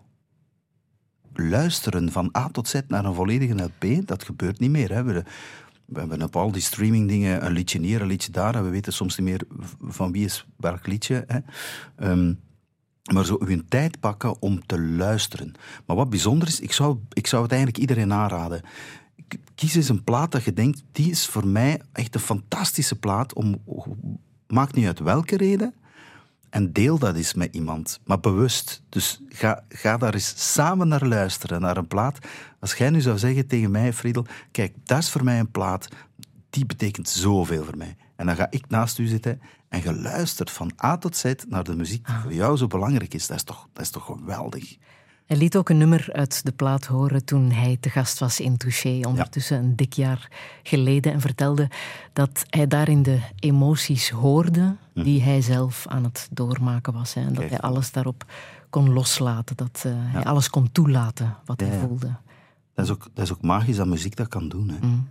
Hoe gaat het nu met Toren? Um, het, het, ging de laatste tijd goed, hè. Uh, het ging de laatste tijd goed. Um, we kunnen zeggen vanaf februari, maart is het beter beginnen gaan tot ja, ja, een paar weken terug. Want toen hij vorig jaar in Touché te gast was, was het heel moeilijk. Was het heel moeilijk, ja. Hm. Toen, dat was echt, ja, toen dachten we echt van, oké, dit, is, dit is misschien een kwestie van ja, maanden of misschien zelfs weken, dachten we toen. Hè.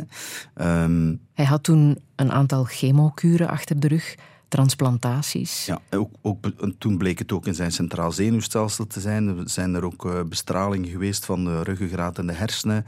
En toen na, daarna bleek het helemaal terug te zijn in zijn botten. Dus was de kanker helemaal teruggekomen. Hmm. We spreken over een agressieve vorm van de ziekte van Kaler. Ja, uh, ja de ziekte van Kader, dat is uh, multiple myeloom. En bij hem noemen ze het plasmablastair myeloom. Enfin, dat is... Uh, Moeilijke termen waar jullie ondertussen heel erg gewoon kunnen over praten. Onze woordenschat is wel uh, rijker geworden, dat is een feit. Veel ah. articulatieoefeningen ook, moeilijke mhm. woorden. Maar, uh, maar immunotherapie heeft is... hem nu het voorbije jaar heel erg geholpen. Ah, wel, ik moet eigenlijk zeggen het is eh, de, therapie die hij voor eigenlijk nu een jaar en een half gekregen heeft, heeft hem enorm geholpen. Um, om zijn leven te verlengen en comfortabel te maken. Maar het is ook zo dat eigenlijk een, in, ja, deze periode vorig jaar, dat er dan plots ook onder die therapie door, uh, was er ook kanker ineens in zijn teelballen. Hè? Dus weg was het niet. Hè? Mhm. Ehm, maar het heeft het wel uh, goed onderdrukt tot ongeveer, kunnen we zeggen, een paar weken geleden is toch gebleken dat de ziekte weer actiever is. Dus dat het, um, hij gaat nu, deze week, moet hij terug binnen en gaat hij, uh, gaan ze een nieuwe, een nieuwe therapie beginnen. Uh, proberen, hè. En uh, ja, dus voor ons is het weer spannend, voor hem nog veel spannender. zal dit aanslaan of niet, hè? dat weten we niet. Want het ging goed en tegelijk wist je, er komt een moment waar het weer zal omslaan. Het is een hele rare staat van zijn, hè? want we, we, leven ook in een tijd waar de, die medische wetenschap zo razendsnel gaat. Hè? Gelukkig, want ik ben, maakte onlangs ook die bedenking. Ik dacht, ja, wacht eens, wacht eens. Toen hij zijn diagnose kreeg, dan was er eigenlijk van wat hij nu gaat krijgen nog geen sprake. Hè? Dus Qua therapie bedoel je? Ja, ja dat bedoel ik. Hè. Mm. Dat bedoel ik. Dus, dus stel, nu dat, stel nu dat hij deze week, oké, stel nu dat dat nieuwe komt en stel nu dat dat zou werken hè, dan winnen we misschien weer zoveel tijd. En in die weer zoveel tijd komt er misschien weer iets nieuws. Hè? Dus je begint toch zo te redeneren. Helemaal in het begin werd er gezegd, dit is ongeneeslijk. Hè? Voilà. Dus je bereidt je eigenlijk voor op iets dat zal eindigen. Maar wanneer weet je niet. En dan wordt het raar als het langer duurt. En dan je begint toch... Mens is ook een raar beestje. Je krijgt toch hoop die misschien... Je weet niet, mag ik die hoop eigenlijk hebben? Je- je- ja, mag ik nu hopen dat het keert, dat het... Zal het misschien toch genezen? Alhoewel alles erop wijst dat dat niet het geval zal zijn. Hè? En hoe had Dan- het zich nu aangediend dat het Ja, weer dus wat dat is het slechter raar. ging? Dus, dus ik zeg het, je begint, je begint het... Eigenlijk kom je in een staat, eh, als het lang goed gaat, dan kom je in een soort... Oké, dit is nu het nieuwe normaal, eigenlijk. Je leert daarmee leven Ja. met die situatie. Inderdaad. Je, de, de, het nieuwe normaal is... Hij voelt zich tamelijk oké, hij is eigenlijk tamelijk goed en hij gaat wekelijks naar eh, de dagkliniek voor zijn behandeling. Voilà. En verder niet zoveel last. Tot op het moment dat het weer begint. Hè. En je weet niet wanneer dat, dat gaat zijn. En hij, begon, eh, hij heeft eh, ja, nieuwe letsels. Nieuwe, nieuwe letsels zijn er gezien in zijn botten. Hij begon wat last te krijgen in zijn knie en eh, helemaal de bovenkant, binnenkant van zijn linkerbeen. Raar gevoel. dus ehm, ja, wij als ouders zijn natuurlijk onmiddellijk alert. We staan direct in het rood. Ik denk dat voor, voor Jade ook zo is. Eh, je, wordt een beetje, het is een beetje een throwback naar het begin. Je denkt, oh nee, het gaat toch niet terug begonnen zijn. En dan begint het weer, hè, alle testen, bijkomende testen, en terug een beenmergpunctie, en terug een lumbale punctie, en, en een PET-CT, en een eh, NMR, en alles. Ehm, en, ja, en dan moesten we terug naar het ziekenhuis voor een gesprek met Tessa Kerre. Eh, nog hoe maar- was dat? Nog maar eens. Ja, dat is een wonderlijke vrouw. Hè. Ik vind dat ongelooflijk hoe dat hij dat, hoe dat, hij dat doet. Je moet het toch maar doen. Dat is zijn arts hè, in Ja. eh, UZ Gent. Ja, professor Tessa Kerre, ehm, die dan voor de zoveelste keer daar zit. Met alle wetenschap eh, die ook op dat moment nieuw is voor hen. Hè? Voor de dokters ook, hè? die ook maar aan het zoeken zijn en proberen zijn. En dan maken ze een round-up, eh, een round-up van kijk, we zien dit, we zien dat, we zien dat, we zien dat. We kunnen dus echt wel ja, bevestigen of we constateren dat de ziekte terug actiever is. We moeten iets nieuws doen. En dan hebben we die overleg. Soms zou ik een vlieg willen zijn om daar eens bij te zijn. Ik- dat is een soort... Ik beeld mij dat in als een soort eh, oorlogscontrolekamer waar iedereen samen zit en denkt... Oké, hoe pakken we het aan? Hè? Alle verschillende disciplines. En dan wordt er een nieuwe, een nieuwe weg eh, uitgelegd. hè. Oké, dit is wat we gaan doen. Dit zouden we doen. Eh, dit zijn de ja, berekende risico's die daaraan verbonden zijn. Dit is wat het zou kunnen opleveren. Ehm, gaan we ervoor of gaan we er niet voor? En ten allen tijde is het Toren die daarover beslist. En wat zei hij? En Toren zegt, eh, ja, los van eh, de mop die hij dan toch niet kan laten en zegt, oh ja, maar doe maar direct euthanasie dan. zei hij, nee, nee, natuurlijk ga ik ervoor. Hij heeft nog de kracht om daar dan een grap tussen te gooien. Ja, maar ja. Zijn, zijn donkere humor. Die donkere humor is toch wel een zegen, vind ik. Ja, dat ja, helpt. absoluut, Ja. absoluut, ja. Ja. ja. Hij is in september 25 geworden. Hè? Dat is ook al op zich al een mirakel, hè? want hij was 22,5 als hij zijn diagnose kreeg. Nu hij 25 geworden. Dus eh voilà. Wat geeft hem kracht, denk je, om te blijven... Vechten is zo'n moeilijk woord. Hè? Vechten is een raar woord. En Sam, mijn oudste broer, zou dat zeker eh, beamen als hij hier naast mij zou zitten. Ehm, Want hij heeft al elf jaar dit Ja. gedikt. en, en Sam zegt altijd, ja, maar ik vecht niet, hè. De dokters vechten voor mij. Mhm. Ik, ja, ik, ik, ik moet leven, hè. Maar wat geeft kracht? Ja, eigenlijk wat ik, wat ik Dirk de Wachter ook al zo vaak heb horen zeggen, denk ik. eh, de nabijheid van de ander. Mhm. De liefde. De liefde, ja. Verbinding, Mhm. zeker. Is hij te jong om te sterven? Absoluut, natuurlijk. Voor mij wel, hè. Absoluut. Ehm, als ouder denk je alleen maar... Kom, geef het aan mij. Ik, ben, eh, ik word 53 en ik heb al toffe dingen gedaan in mijn leven. Hè. Ehm, ik heb ook tijd gekregen al om toffe dingen te doen in mijn leven. En dan denk ik, nee, dat is niet oké dat uh, zo'n jonge gast dat moet overkomen. Ehm, als ik hem met zijn lief zie, met vrouwen, dan denk ik... Kom aan, dat is toch niet oké? Dat is toch echt niet oké? Mag toch niet? Maar is, wanneer is iemand te jong om te sterven of te oud om te sterven? Daar kun je ook een groot uh, filosofisch debat over voeren, natuurlijk. Het gevaar is een beetje dat je zegt... Dat leven is niet af, terwijl ja, zijn leven is zijn leven natuurlijk. Iedereen zijn leven... Ik zie gruwelijke beelden op tv, zoals iedereen uh, van mensen die uh, nog veel jonger zijn. Een kind van drie dagen door granaatscherven om het leven komt. Ja, dat gebeurt ook. Um, sommige mensen worden 97, anderen worden een paar uur. De mensheid is iets bizar. Hè? We weten allemaal dat we... Er zijn twee zekerheden. We worden allemaal geboren en we weten allemaal dat we doodgaan. We hebben geen idee wanneer. Maar is mijn zoon te jong om te sterven? you bet. Hij is natuurlijk te jong om te sterven. Zal wel zijn.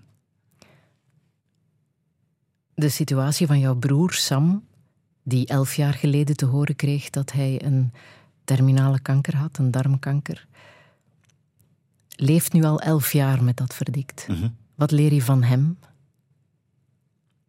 Ja, heel veel. Heel veel. Um,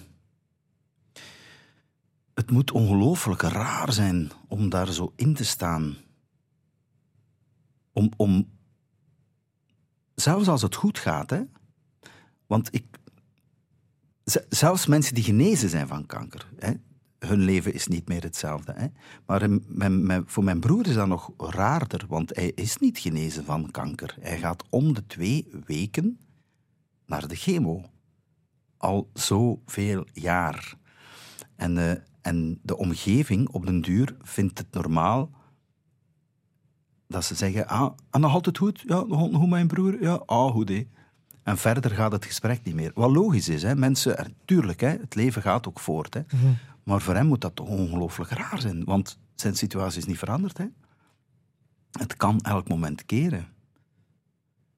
Dus ja, ik vind dat bewonderenswaardig, dat je dan toch probeert elke dag je weg te vinden. Hoe vult je je dagen in?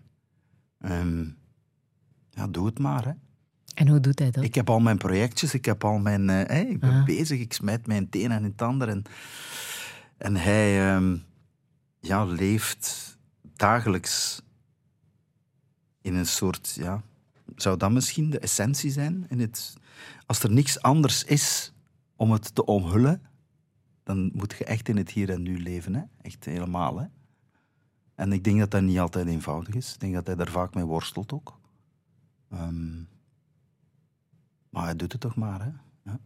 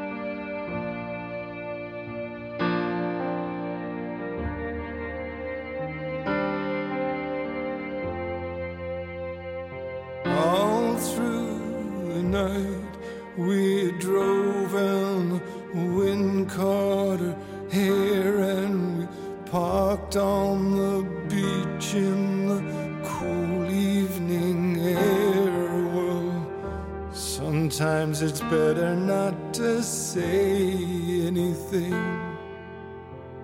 at all.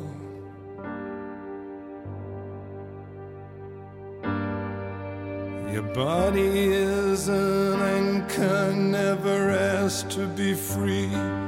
Just wanna stay in the business of making you happy. Well, I'm just waiting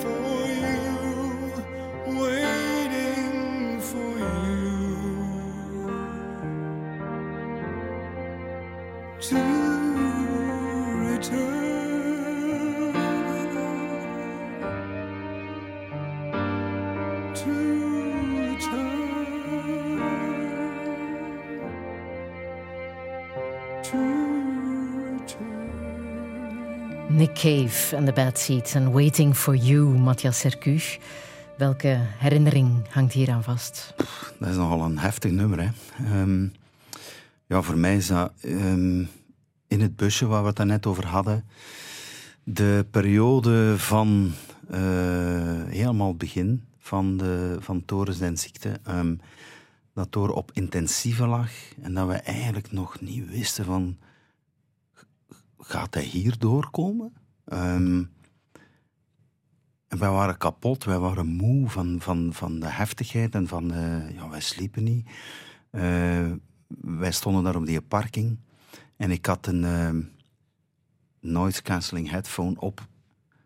En ik dacht, ik ga even rusten. En ik eh, hoorde dat nummer in mijn koptelefoon. Oeh, dat was heel heftig. Heel heftig. Maar ook heel deugdend op een rare manier. En ik kan, dat nog, wel- ik kan dat nog wel hebben met muziek. Soms helpt mij dat om het zo allemaal los te laten. Zo. En dat nummer dat kwam zo hard binnen, maar tegelijkertijd was dat op dat moment precies nodig dat dat kraantje opengezet werd. Je zit in zo'n soort adrenaline rush op zo'n moment. Hè. Je, zit echt in survival modus. Je gaat helemaal ook over je fysieke grens van alert zijn en wakker blijven en doorgaan en regelen en, en bellen en bellen en eh, iedereen inlichten. En je zit in een soort, ja... ehm, en angst, angst. Hij En doet dan- ook wat, ja. Ja, en dan, en dan op dat moment daar liggen in dat busje met dat- die muziek op, op horen. En dat dwingt u, dat, dat zette een deurtje open, een sluisje open. Hè. Ik begon te wenen en hè, dat ontluchtte. Mhm. Wenen kan ontluchten. Hij doet ook wat jullie doen, hè? namelijk praten met zijn publiek Ja. over het verlies van zijn zoon. Ja. Die confrontatie, de communicatie eh, aan de gang houden. En hij haalt daar ontzettend veel energie uit. En ik merk dat ook. Ik merk dat voor mezelf ook. Eh, ik, soms, soms, ja, soms begin ik met de vraag stellen: God, moet, ik, moet ik daar niet over stoppen, stilaan? Aan de andere kant denk ik: nee, natuurlijk niet, want het is mijn leven op dit moment. Het is ons leven op dit moment. En het is zo'n onderdeel van het leven waar we het toch wel heel krampachtig niet over hebben. Hè? Ik vind het belangrijk om het erover te hebben, omdat het het ehm, lichter maakt op een manier. Het, het draaglijker maakt. Maar toch kan ik me voorstellen dat veel mensen nu bij jou komen met hun verhaal. Dat is een Ook. extra last. Ik, voel dat, ik heb me nog nooit zo aangevoeld. Ik voel dat niet als een last. Dat, is, dat wordt niet mijn last. Mijn, eh, mijn broer Kobe, die op palliatieve werkt, zegt, eh, hij heeft dat geleerd van, eh, nu ben ik haar naam kwijt, een, een zuster die zei, je moet leren een onderscheid, je moet echt leren een onderscheid maken tussen wat van jou is en wat niet van jou is. Om, en daar de scheiding tussen te houden. Uw verdriet moet niet mijn verdriet zijn. Hè? Als jij met uw verdriet bij mij komt en ik kan een luisterend oor zijn, dat hoeft mij niet te bezwaren. Hè? Mhm. Het is gewoon dat ik er kan zijn voor u op dat moment. Maar ik moet niet met een zwaarte naar huis gaan. Een jaar geleden was uh, Tore hier te gast in, uh, in Touché. En uh, we hebben uiteraard gesproken over zijn ouders. Ja. over jij, over Ilse. en dit is wat hij over jullie zei. Ik vind mijn ouders eigenlijk gewoon heel prachtige personen. Mijn mama en mijn papa. Ja, de manier van, van omgaan met elkaar en met ons is zo krachtig. En altijd praten en communiceren en heel veel liefde uiten. En er is heel veel warmte en ze hebben het allemaal gecreëerd in mijn hoofd. Ze zijn de beste ouders in de wereld in mijn hoofd, omdat opvoeden zo verschrikkelijk moeilijk moet zijn. En omdat ik hen nergens van blame of wat dan ook nog, en zij mij altijd veiligheid hebben gegeven. Mm, Dat zijn zo mooie mensen die zo slim zijn en zo liefdevol en zo empathisch en altijd meevoelen en kijken naar hoe dat voor mij is. En... Touché. En zo ging hij nog eventjes door. Oeha. Ja. De liefde. Wat is de kracht van de liefde? Pff, ja. Man, als je dan je zoon zoiets hoort zeggen, dan denkt hij, ja, dat is wel liefde ook, hè. Amai. Wat is de kracht van de liefde, ja. Dat, dat is dat, is dat het... Ja, dat het vert- vertrouwen kan geven in een leven. Ehm, dat, je, dat, als je, dat je echt jezelf kunt zijn, dat is ook wat liefde geeft. Er zit geen ehm, eh, verlangen in dat je het anders gaat doen, snap je? Eh, geen, dat is in een relatie ook zo. Liefdesrelaties, dat is zo. Dat is mijn ouder-kind zo. Eh, liefde is openheid. Hè? Als, het, als het echt openheid is, kan liefde een ongelooflijk bad zijn waarin dat je terecht kunt. Maar niet. Mijn liefde is geen ehm, juiste liefde als ik verlang dat jij je anders gaat gedragen. Hè. Dan is het niet meer open natuurlijk. De ander laten zijn wie hij Anderen laten zijn wie hij is. Ja. is. Mhm. Was het moeilijk om Toren op te voeden? Ik vind dat wij, ik denk dat mijn vrouw dat gaat beamen. Ik, ik vind niet dat wij moeilijke kinderen hebben, dat helemaal niet. Ehm, ik vind dat wij hele toffe kinderen hebben. hele slimme kinderen, ehm, emotioneel intelligente kinderen. Ehm, en, en Tore heeft zijn weg gezocht, hoor, zeker weten. Als die zo, vanaf 15 jaar vond ik de moeilijkste leeftijd, denk ik. Voor mezelf, als, als ouder. Dat je, wow, zo'n scharnierleeftijd. Mhm. Het puberen? Ja, ja, ja, absoluut. Maar nooit, eh, hij heeft, hij heeft eh, ja, ik denk dat hij veel meer uitgestoken heeft dan dat wij weten zelfs. Maar eh, hij is nooit te beroerd geweest. Dat is een prachtige eigenschap om eh, sorry te zeggen of om op iets terug te komen. En dat, dat, dat is...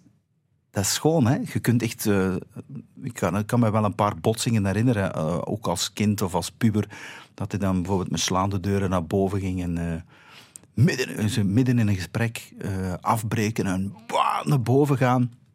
En dan vijf minuten later de trap afkomen. ja, eh, ja, sorry, ik had het zo niet moeten doen.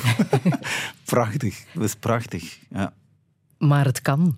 Ja En het, het, eh, het feit hè? dat het kan, is ook liefde tonen. Hè? Voilà, voilà. Je zo vertrouwd voelen en weten, ik kan even tonen dat het eh, mij niet goed gaat nu. Ja, natuurlijk, natuurlijk. En het is wat dat hij zelf ook zegt. eh, hij zegt niet blamen, hè. Dus Nee, geen verwijten maken, dat is weer hetzelfde. Hè. Dat is eigenlijk... dat is die openheid, hè. Jij bent vrij jong vader geworden. Hè? Ja, ik was eh, 26, ja. Was dat bewust, dat vaderschap? Goh, maar nee, dat is iets raar, hè? Dat is een heel... Dat ik, ik zou bijna zeggen dat het ons overkomen is. Ik denk dat ik was, ik was 26, Ilse 28. Ehm, dat was ook zoiets dat organisch ging. eh, dat zo, wij waren samen en ineens hadden wij alle twee zoiets... Ook op hetzelfde moment, gelukkig. Hè? Dat, dat dat zo niet meer in vraag gesteld werd. En dat dat zo evident was dat wij aan een kinderen gingen beginnen. Ehm, En Jade is de oudste. Hè? ja, dat is de oudste. En we Wat weet je nog van, van die eerste geboorte? dat dat onbeschrijfelijk was. Dat was niet normaal. Wat daar gebeurde wat er in mijn lijf gebeurde.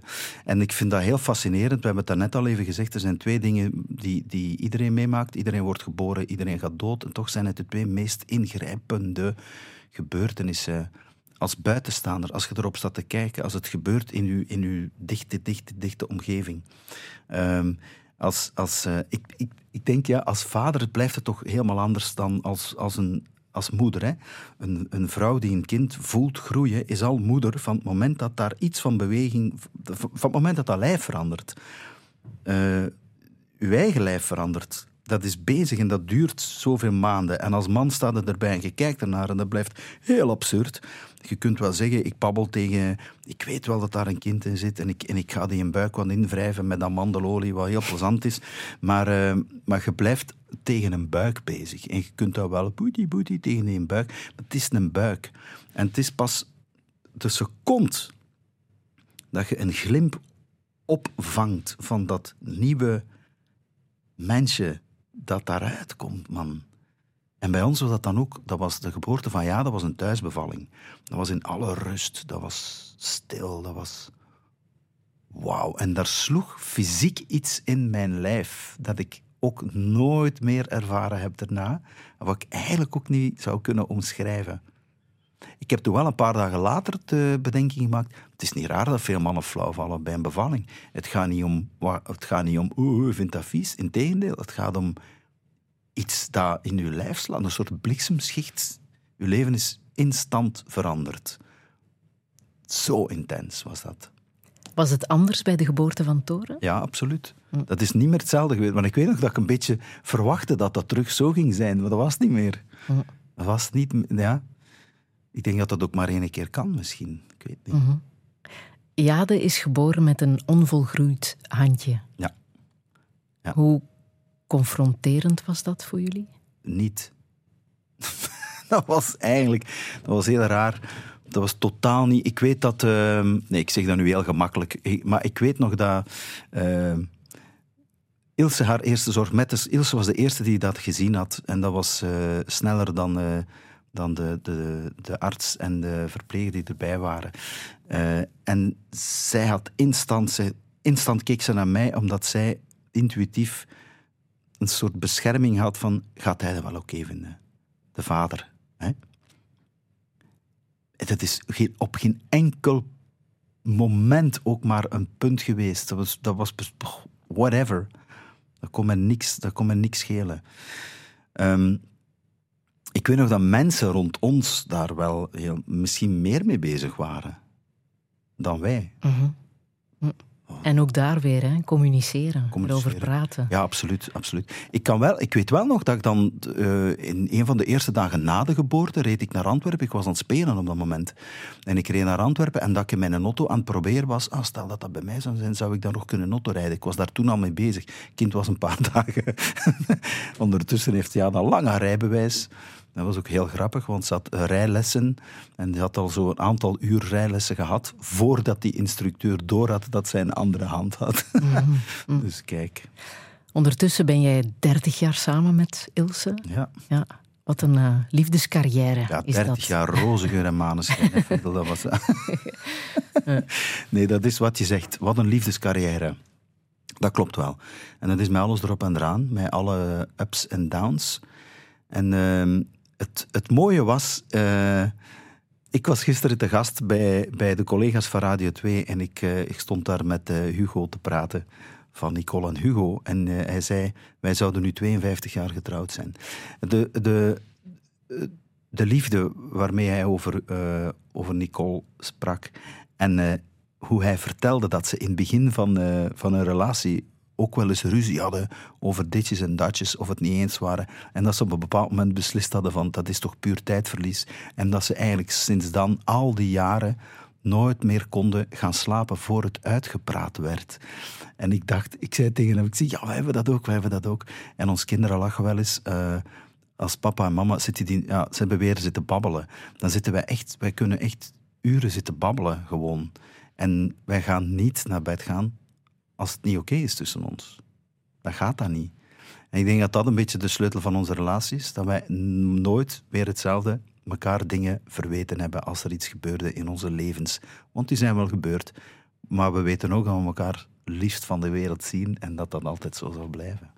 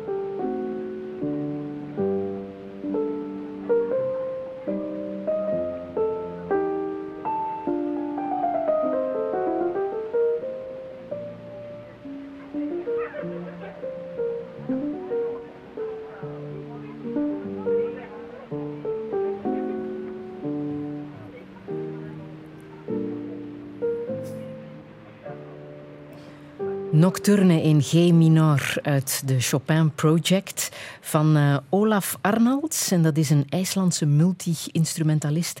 En Alice Sarah Ott, een Duits-Japanse pianist. Uh, Matthias wanneer speel jij dit? Voor, voor mij is dat... Uh, ja, ik zet dat eigenlijk heel vaak op. Ja? Ja, ik zet daar heel vaak op. Ehm, tegenwoordig, vaak als ik opsta en ik ben de eerste die opstaat en dan uh, maak ik mijn koffietje en ik, uh, ik zet dat op in huis. Uh, ik steek een kaarsje aan met de foto van mijn moeder. En, en zo begint de dag dan. Um, en dat is voor mij is dat het samenvallen. Ik heb ik, specifiek deze, deze plaat of deze CD heb ik leren kennen door Sam, door mijn broer Sam. Um, dus, maar Chopin is ja, ontegensprekelijk de muziek van mijn moeder. En dat is het is al heel ons leven zo dat wij allemaal, denk ik, uh, mijn, mijn, broers, mijn zus, mijn vader, dat wij Chopin uh, associëren met, met mijn moeder. En dus dat, is, dat heeft ook iets troostends voor mij, Chopin. Mm -hmm. Daardoor. Hè. Um, als ik in mijn schrijfkot zit, zet ik vaak Chopin op. en, um, en dit is voor mij die versie, die Chopin Project. Dat is echt een samenvallen voor mij van, van Sam en mijn moeder. Zij is gestorven door een ongeval. Ja, een verkeersongeval. Om de hoek in de straat in ja. Ardooien. Dat klopt. En dat, is, uh, dat was uh, 2013, maart 2013. En ja, wat nog maar eens bewijst, hè, van zeg het maar nu, hè, dat je elkaar graag ziet. Want het kan inderdaad met een vingerknip gedaan zijn. Want het was zo gek, hè? op dat moment dachten jullie, Sam, gaan we verliezen? Ja. En toen stierf jouw moeder? Stierf mijn moeder. Ik was, uh, ik was op tour in Nederland. We, waren, we gingen spelen met Otello. En ik kreeg een telefoon van Kobe. Die zei... Uh, ja, waar zit jij nu? Heb je iets te doen vanavond? En het eerste dat je inderdaad denkt is, het zal iets met Sam zijn. Want een jaar daarvoor had hij zijn diagnose gekregen. En eh, nee, het was dat ons moeder in, een, in kritieke toestand naar het ziekenhuis uh, was gebracht. Nou, tegen dat we daar alles in orde hadden gebracht in die zaal en, en ons boeltje hadden gepakt en de kabinet hadden gehaald en voorgereden om, om naar huis te rijden, die voorstelling gecanceld, hadden we al het nieuws gekregen dat ze al overleden was. Uh, ja, de, dat was maf, hè, want je, zijt u een beetje aan het voorbereiden. Niet dat je dat is, niet dat je dat bewust doet, hè, maar je bent u aan het voorbereiden op een afscheid van uw broer. Door die diagnose. Dat is raar. Dus je, wij leefden al een jaar met de gedachte: ja, ja, Sam gaat wegvallen. Zo zal dat zijn. En ineens is het zo: pim, het is iemand anders, het is uw moeder. De kosmos doet soms rare dingen. Hè? Mhm. ja. Hoe was het afscheid voor jou?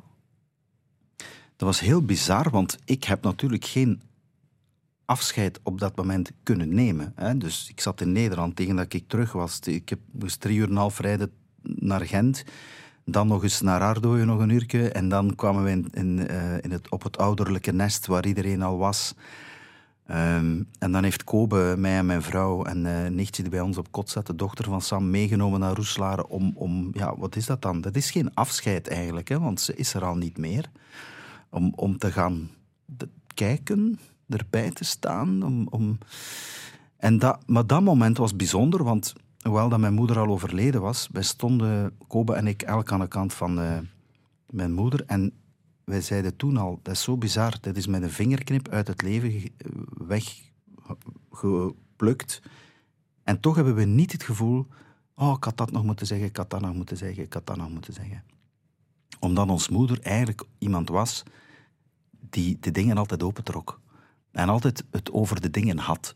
Je kon tegen mijn moeder ook niet, niet, niet fijn zijn. Hè. Je kon ook als mijn moeder zei, hoe is het jong? En ze keek naar u, dan, dan, dan werd je niet in staat om te zeggen goed als het niet goed was. Hè. Dus, dan, dus dat werd... Dat heb je van haar geleerd. Ja, maar ja, ik denk het wel. Ja, ik denk het wel. Over de dingen praten. En ook, en ook inderdaad weer hetzelfde. Hè. Het zeggen, het zeggen, hè. het zeggen. Trek het open. Het is zeer schoon en een ongelooflijke cadeau van haar geweest eigenlijk, dat, dat we het niet nog hebben moeten inhalen. We hebben het allemaal gehad terwijl ze er was. Je hebt niet gewacht. Voilà. Mhm. Ja. Als je gemist wordt door het gezin, door de familie, door de naasten, noemt Milan Kundera dat de kleine onsterfelijkheid. Hè? Ja. Zo blijf je leven in de gedachten van uh, familie en vrienden. En ik had het er gisteren nog over met mijn zoon zelfs, over hetzelfde. Um, en dat was, hij, had een droom gehad van zijn hond. Zijn hond was echt zijn, zijn buddy, hè, zijn beste maat. Van toen hij 10, 11 jaar was tot, uh, nu zal het bijna twee jaar geleden zijn dat hij gestorven is, die hond. Maar dat was echt zijn maatje. En hij zei, ik heb zo mooi gedroomd, zo mooi gedroomd van Farid. En dat was zo deugddoend. En het was alsof hij in die droom er gewoon terug was. En dat was allemaal oké, dat was allemaal goed. En je kunt daar dan echt ook blij van wakker worden. En hij zei, dat is toch weer... Dat is toch schoon, dat is toch een soort... Ja, je blijft dan toch bestaan, ook als je er niet meer bent. Je blijft dan toch bestaan. En ik vertelde, ik heb hetzelfde. Ik kan, heel, ik kan dromen over mijn moeder. En ik weet, ergens weet ik in mijn droom dat ze er niet meer is. Maar ik ben blij dat ze nog eens langskomt. En als ik dan wakker word, dan begint mijn dag heel goed. Ik ben niet melancholisch of droevig. Integendeel. Het is alsof ze ergens... Dat is die kleine onsterfelijkheid. Je bent, er, je bent ermee bezig. Uh, ja, die blijft bestaan. Hè? En de grote onsterfelijkheid? Oeh.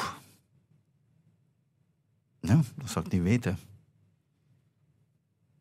Dat is dan wat ja. grote namen, bekende mensen achterlaten? Ja, is dat, is in dat hun zo? werk? Is dat zo? Want dan, dan krijg je dan krijg je, weet je dan nog wie dat was? Weet je nog wie de mens was? Of, wie Chopin was, bijvoorbeeld. Ja, voilà. Of blijft je gewoon bij een soort... Uh, Wat ze hebben nagelaten. Ja. Mhm. ja. Wat trouwens zeer schoon is in een boek Onsterfelijkheid uh, van, van Kundera. daar hebben de Goethe en Hemingway die elkaar, dat is ook zo'n soort droomsequentie, die elkaar tegenkomen, die hebben het daarover.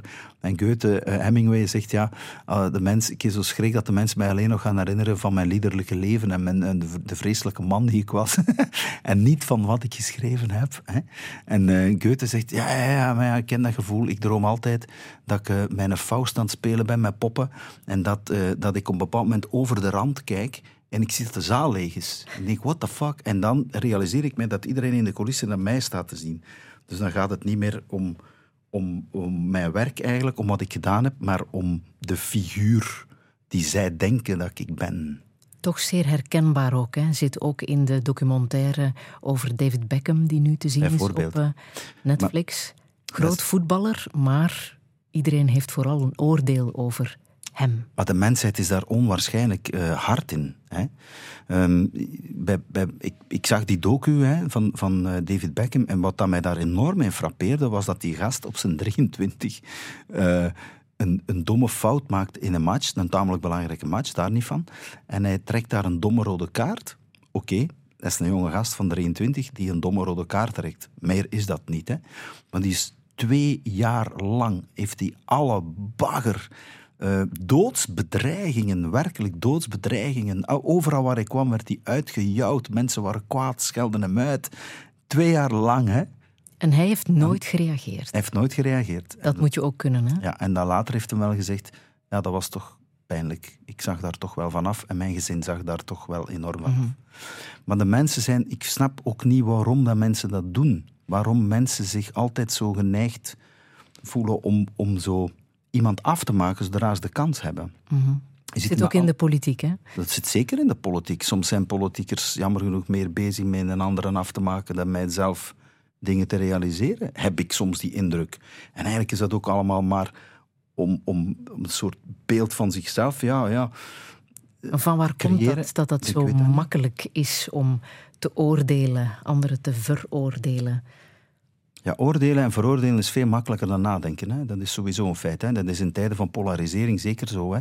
En dan empathie te hebben voor de ander? Dat, het is veel gemakkelijker om... om, ik, als, als, ik, als ik nu een campagne lanceer uh, op het internet met uh, Friedel Sage is een trut, dan ben ik er zeker van dat ik daar onmiddellijk heel veel reacties ga op hebben van mensen en het zullen niet de meest genuanceerde zijn. Zo simpel zit het in elkaar. Het is veel moeilijker om gewoon te praten, natuurlijk. En, en onze sociale media dienen dat niet echt, hè, de dialoog. Het is, je moet in, ja, het is veel makkelijker om op iemand zijn kop te kakken dan om een, een rustig gesprek te hebben van zeg, wat, wat bedoelde je eigenlijk met wat dat jij zei? En hoe komt dat dat jij anders denkt dan ik? Dat vind ik nu wel een interessante. Dat gebeurt niet, hè? Wat zou jij echt nog willen in het leven? dat is eigenlijk een binnenkopper natuurlijk, dat mijn zoon blijft leven. Hè? Ja. Simpel. Zullen we ehm, nog één prachtig nummer draaien? Van Aima Joris, Soon.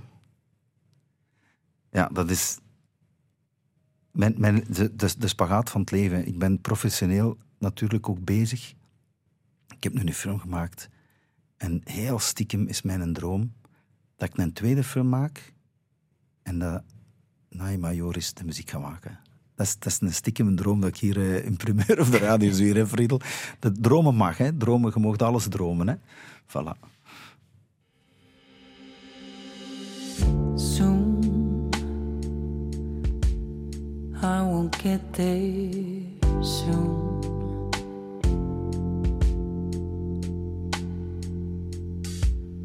And we'll meet again We'll get together like we used to, like we should, like I said I would. Soon it would all be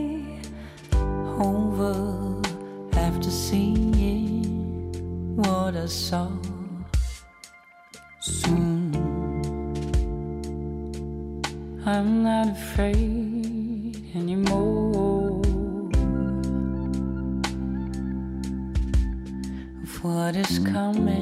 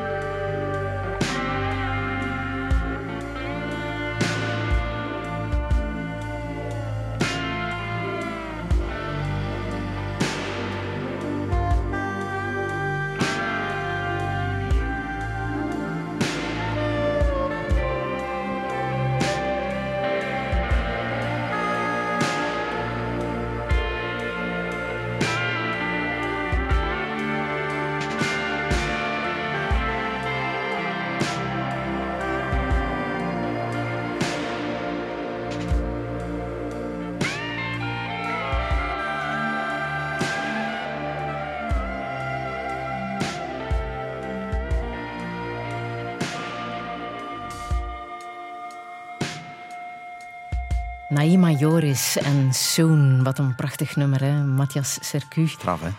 Ik wens jou nog zeer veel lange en goed gevulde dagen toe met Toren. Doe me heel veel groeten. Dat zal ik zeker doen.